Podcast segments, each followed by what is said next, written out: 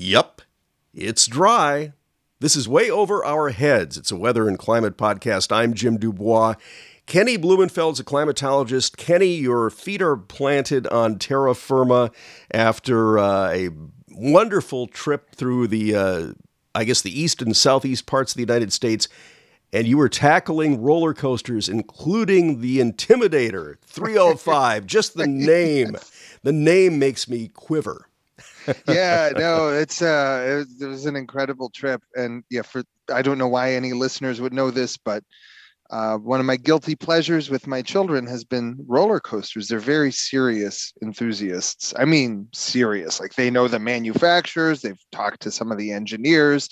They understand, you know the the different physical forces, and so uh, we didn't travel last year, so we decided my oldest son graduated high school. We would take kind of a mega trip, just a road trip, kind of a whirlwind.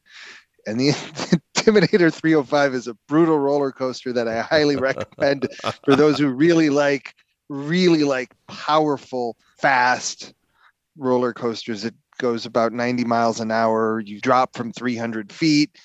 You again an enormous number of G forces. I don't know. I think it's officially 4.5, but it kind of wow. depends on you know what's really going on at the bottom of the hill where it makes a sharp right turn and everyone gets kind of dizzy. Right. Uh, yeah. So we did a lot of stuff like that. Saw some beautiful country. Got to see the Blue Ridge Mountains. Ate some local food. Kind of kept to ourselves though, because it's uh, you know it's still still pandemic. Yep. So, still want to be cautious.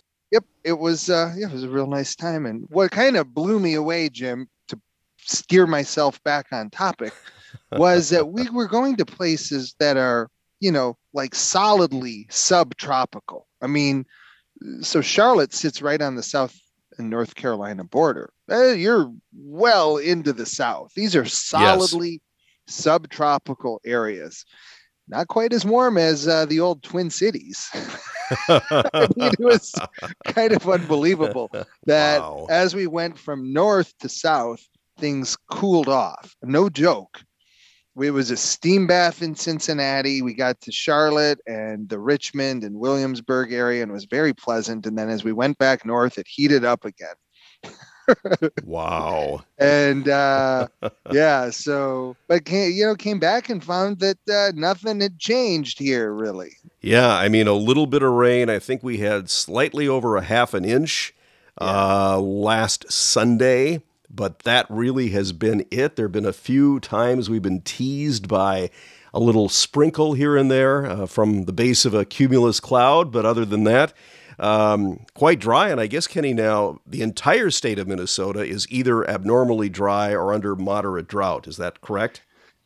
Yeah, actually, so the drought formally has been pretty aggressive in its expansion over the last couple weeks. And, you know, the drought expansion is done by people. Uh, the state climatology office is, is, is part of that and coordinates with various, uh, with other agencies and with, you know, observers to try and articulate to this national drought monitor you know what's going on in minnesota. But the drought categories have expanded pretty aggressively because it's summer now and you need an inch of rain a week to keep pace. And the deficits really mount in the summer. You know in the winter we don't think of minnesota as having a monsoon climate but we have a distinct dry season and a distinct wet season. And in the winter time compared well the summertime we get you know on average three to four times more precipitation than we get in the wintertime. So you could have a month that's you know well below normal for the wintertime but it doesn't have that big of an overall effect because you know so you missed out on on an inch of precipitation over 30 days.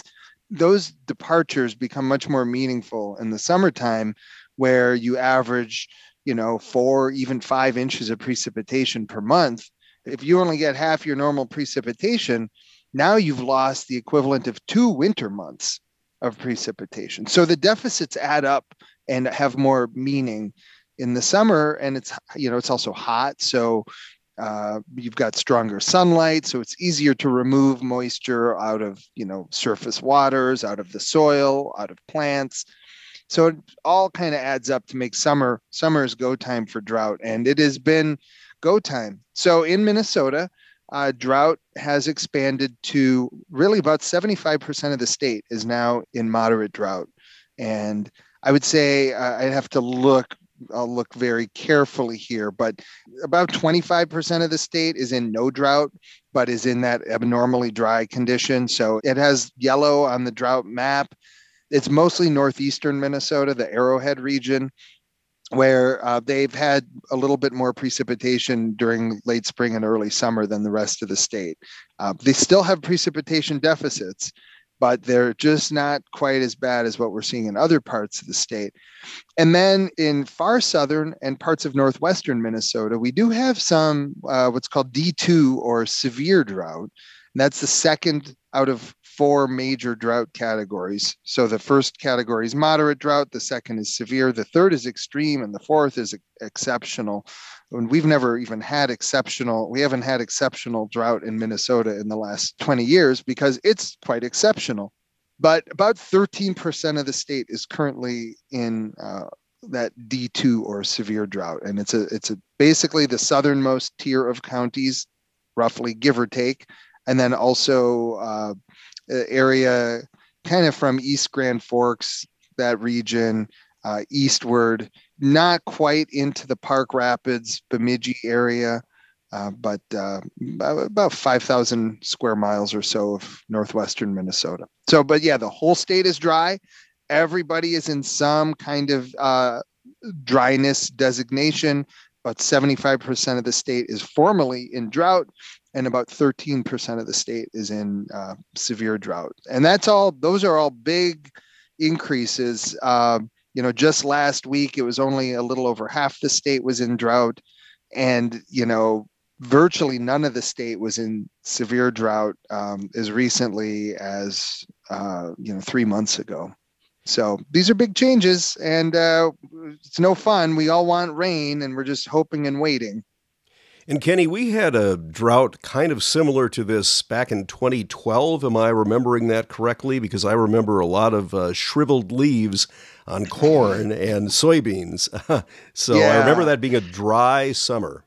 Yeah. So the 2012 drought was a little bit different so far. This one has had what I would think of as a fairly normal ramp up. We've been accumulating these precipitation deficits for months and months and months. And we had just been working from surpluses that had been stored up in the soil, and we were so wet. Is all we talked about in 2019 was how wet we were, and so we we produced a lot of surpluses and sort of been drawing those down, and now they're gone, and now the water levels are starting to drop. This drought has been a kind of in that way kind of a normal ramp up what we don't know is how bad it's going to get or how long it's going to last. But the 2012 drought, I mean, 2011 had been somewhat dry in some areas. We had a very dry fall and we had a very warm winter, 11 and 12, with almost no snow. But things really got down to business at the end of June and July when we just went through a ridiculous heat wave. I mean, with multiple 100 degree readings, very high humidity, almost no rain. And then just it just sort of dominated the summer. So from mid to late June, right through the rest of the summer, a lot of areas had 30 days above 90 or more. That drove us into a pattern called that's called flash drought, the drought did not have a normal ramp up. It was not driven by long, uh, a long kind of slowly accumulating precipitation deficit, but instead by this kind of pivot point in the early middle part of in the middle part of summer where we just flipped into extremely hot dry conditions and the water just disappeared so i guess it might look the same on the land but a, a pedantic climatologist like me would say well the progress, these things progressed differently. That ended up being extreme. We got to the D3 category in, in parts of southern Minnesota, into the especially as we got into the fall. We really hope to avoid that. Um, it, things don't look great, if I am, you know, quite candid. But you know, maybe we can get some precipitation, Jim. Maybe we could get there's a little bit of hope too. Should we talk about the glimmer yeah, let's talk about that. A bit of a pattern change on the horizon, correct? Yeah, Just yeah, a I mean, like, bit of a pattern change. Yeah, let's be careful too, because okay. it's not it's not like you know, in the great drought of 1988, we were dominated by this two year long high pressure pattern where we, it was just hard, with the exception of the superstorm of 1987, which really focused only on the Twin Cities and kind of changed that summer for us.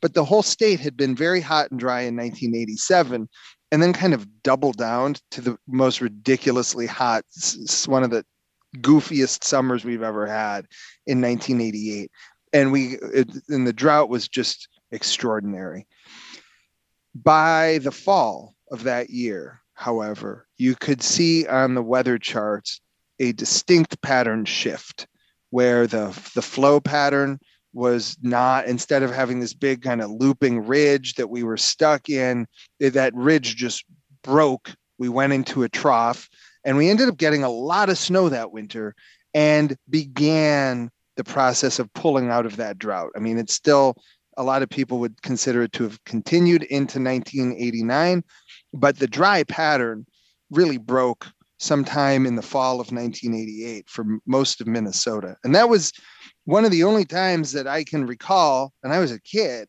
but I was looking at weather charts because I was a dork. And it was one of the only times I can recall looking at uh, weather charts that they were showing on the various resources I was using at the time, and noting that the the whole pattern was about to shift. I mean, is usually you don't get that kind of memo that things are going to change in a big way for a long time, uh, and we don't really have something like that. What we do have though is a uh, we're in a pattern where there's going to be some activity for the next week or so, especially over I would say, especially over southeastern Minnesota, kind of south and east of the Twin Cities and into into western Wisconsin. Basically, the farther south and east you go, the more likely it is that you're going to get meaningful precipitation over the next week.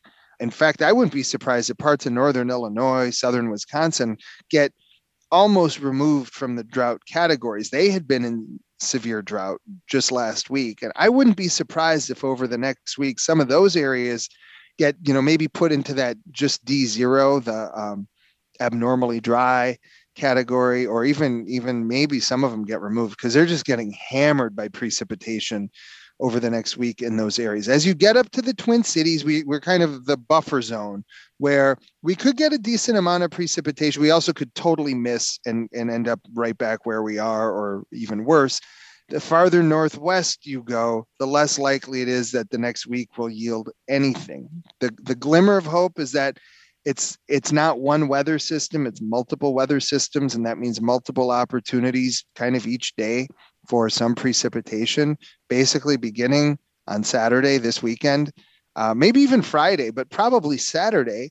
And then Sunday, Monday, Tuesday, Wednesday, I see chances for scattered precipitation, some of which could be heavy, out and around parts of southeastern and possibly eastern Minnesota, and including parts of the Arrowhead for the next week or so. If we get really lucky, then we could get, you know, some areas could see a couple inches of precipitation. I think that would be pretty isolated and confined to the southeast and far eastern parts of the state. But um, if we don't get lucky, this thing doesn't draw as much moisture, corral as much moisture as we think it will, and you know nobody gets more than an inch, and we're all kind of left with our pockets hanging out. So, but it's it's nice in that during that week of cyclonic flow, the winds are going to be coming out of the east and northeast much of the time. It's not going to be super hot, so at least over eastern Minnesota, the drought probably won't escalate much during that period because it's going to be moist, it's going to be relatively cool, and there's going to be precipitation around.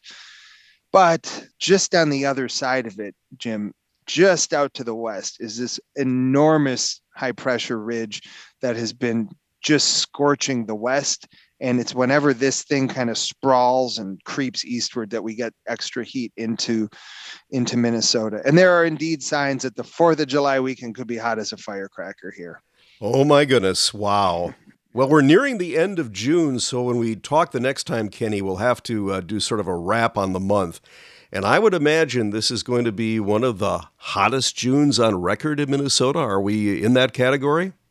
It's going to be up there, but the, the competition is incredibly fierce. Okay. And, you know, this is really bolstered by the, a very hot first half of the month. The second half of the month has been pretty close to normal so far. And it looks like it's going to end that way because, you know, even if the far western part of the state's a little bit hotter, it'll be top five in most areas. And far northern Minnesota, where they didn't get the blockbuster heat for as long, maybe more like a top 15, top 20 type event, but it's going to be above normal everywhere, substantially above normal.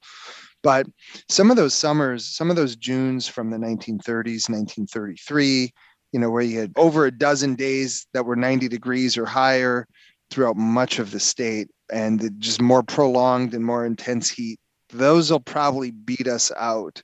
But we will be among, you know, in the here in the Twin Cities, it'll be probably top five or six for sure. Well, Kenny, we'll keep our fingers crossed for some much needed rain and uh, look forward to checking in with you with uh, look back at the month of June when we get Yeah. together next time. Right. Let's hope it's not just a broken record. Yeah. Well, you know, uh, still dry, still dry, still dry. If, if it is, we can promise our listeners that we'll just talk for 20 seconds. There we go. We'll keep it short. well, Kenny, have a wonderful weekend.